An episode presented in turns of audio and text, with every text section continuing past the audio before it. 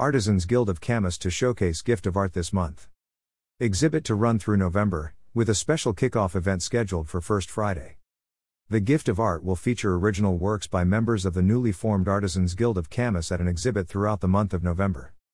The Guild is inviting the public to kick off the event on Friday, at the First Friday Art Walk reception from five p.m. to eight p.m. in the Second Story Gallery, located above the Camas Library at six twenty-five North fourth Avenue in downtown Camas. Our leadership team is thrilled to partner with Second Story Gallery to present the new show, said Deborah Nagano, co-president of the A G C, along with Sharon Buckmaster. We have titled this show Gift of Art because it's just in time for holiday giving.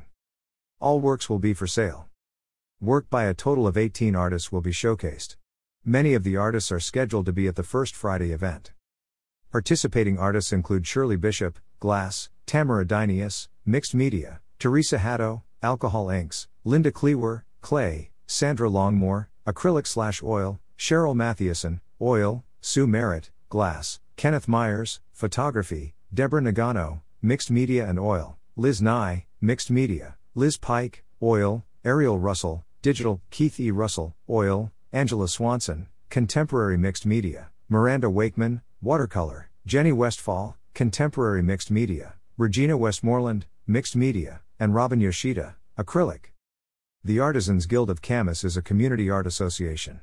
Established in early twenty twenty-two, A G C has more than sixty members. A G C caters to artists of all experience levels and mediums, as well as art supporters who wish to enrich their artistic experiences. The mission of A G C is to inspire enthusiasm for visual arts and crafts through education and exhibition opportunities in and around Camas.